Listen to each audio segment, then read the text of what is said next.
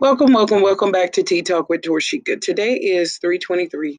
I won't lie, it's around 4.25 a.m. in the morning. I actually um, wanted to get on here and talk about trusting people with addiction. It is hard. It's hard. When I say it's hard, I swear it's hard. It's not the easiest thing to do. Um, but I know a lady. And yes, she has an addiction. And I try to give her the benefit of the doubt and not just throw her to the wolves like a lot of people have, like her family. One thing I've learned is I met some people when I used to volunteer at the Newton Soup Kitchen, right before they stopped doing it and just serving on the outside, that people do change. But I do learn, I did, I have learned from people with addiction is that once you have that addiction, it's not something that goes away. You always have that addiction. It just depends on how you keep it under control. Sometimes it spirals out of control, and guess what? That's that's when the, you can't really trust people with addiction when it's out of control. That means they'll lie, cheat, steal, sell their body, whatever they need to do to get whatever they need. But some of the others with the addiction, they actually are functioning addicts, where they pay their bills, They'll use a portion of whatever income they have coming in and use it on whatever drug they need. And again, they function from day to day. You got your functioning addicts and you got your non-functioning addicts. And that's that's what you gotta start thinking about. Is your spouse, is your significant other, is your sister, is your brother, is your mother, is your father, are they functioning addicts? Are they non-functioning? non-functioning addicts, guess what? I mean, I've actually heard stories of them just sitting in front of the police and they'll sit and smoke crack in front of the police. That's a non-functioning addict. And they know they're going to jail. They don't care as long as they get it. Well, I know a lady, she feels like the whole world owes her. Everybody. Everybody owes her. They owe me. They owe me this. They owe me that. They this. They that. They this. I see, tell me this. And I actually asked, I said, why is it everybody owe you, but you don't owe nobody, but you don't work and you're always asking people for toilet paper, dishwashing liquid, laundry soap, a ride, food. Why is it the whole world owes you, but you don't owe them nothing? Well, they owe me this from this, this, this, and this. No. You call yourself an adult, that means you're supposed to be standing on your own two feet, paying your bills, doing the right thing. When it get to where you have to have agencies monitor your money every month because you got a, a gambling addiction or a regular addiction, that's a problem. That's a problem.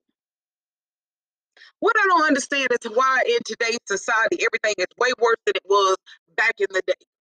They had gambling, they had addictions, they had all that. But guess what? They took care of their households. Nowadays, people don't want to take care of their households. Everybody want to live for free. Everybody want to live for free. Ever since these stimulus checks hit, I've noticed over half the people over here in these projects have went to jail. They've been on mobile patrol, locked up. So, the government really needs to think about that shit. You giving addicts, and, and I won't even lie to you, if they they make it a law to everybody in the projects do a drug test and bring them drug tests, guess what? They need to make them do that shit. Because half these motherfuckers is doing drugs.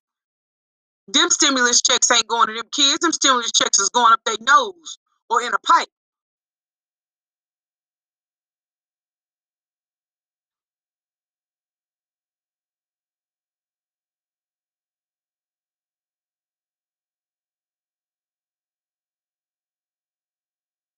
These stimulus checks was help put out here to help people. I think it's gonna take a lot of people out, to be honest. I'm gonna be totally 100 with you. I feel like people are going. They already oh damn, the ambulance is running in double triple time lately. I hear you know why? People got this money and they're blowing it on unnecessary. They're not putting it where they need to put it. They're putting it to unnecessary. But guess what? Them the same people you can't tell nothing. They know every fucking thing. You know every fucking thing, but you can't pay no more than twenty five or fifty dollars in rent every month. And said if you pay more than that, you gon' you gonna leave. No, bitches, you ain't going no fucking way. You know why? Because you're not gonna find an apartment for fifty dollars a month, all included. You're not. Of you bitches getting caught robbing motherfuckers or robbing stores. What the fuck you robbing a store for if your rent ain't over $75 a month? That's that addiction shit. It's got your mind all fucked up. So again, I wanted to get on here and talk about functioning and non-functioning addicts. And that I don't know what the fuck this stimulus is for.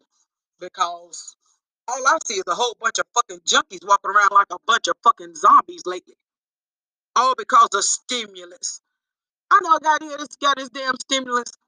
He was standing at the Red Roof Inn, okay? You know this cheap son bitch will go buy meth, but he t- said he didn't even want to pay for a room. And it's the possibility he might be done got a good friend of mine kicked out of their apartment. All because he want to be a cheap bitch and not pay his rent. Like I told him, go over the Budget Inn, pay two forty two sixty a week. You got it and you working. But if you keep laying out of work, that's gonna be a problem. Well, I think that stupid bitch is taking COVID to work his friend had COVID and they walk around like that shit normal with no mask on. No disinfectant, no mask. It's okay. No, the fuck is not okay. This is why COVID is about to get real again because people are not doing what they need to do with COVID. You have a wonderful night and thank you.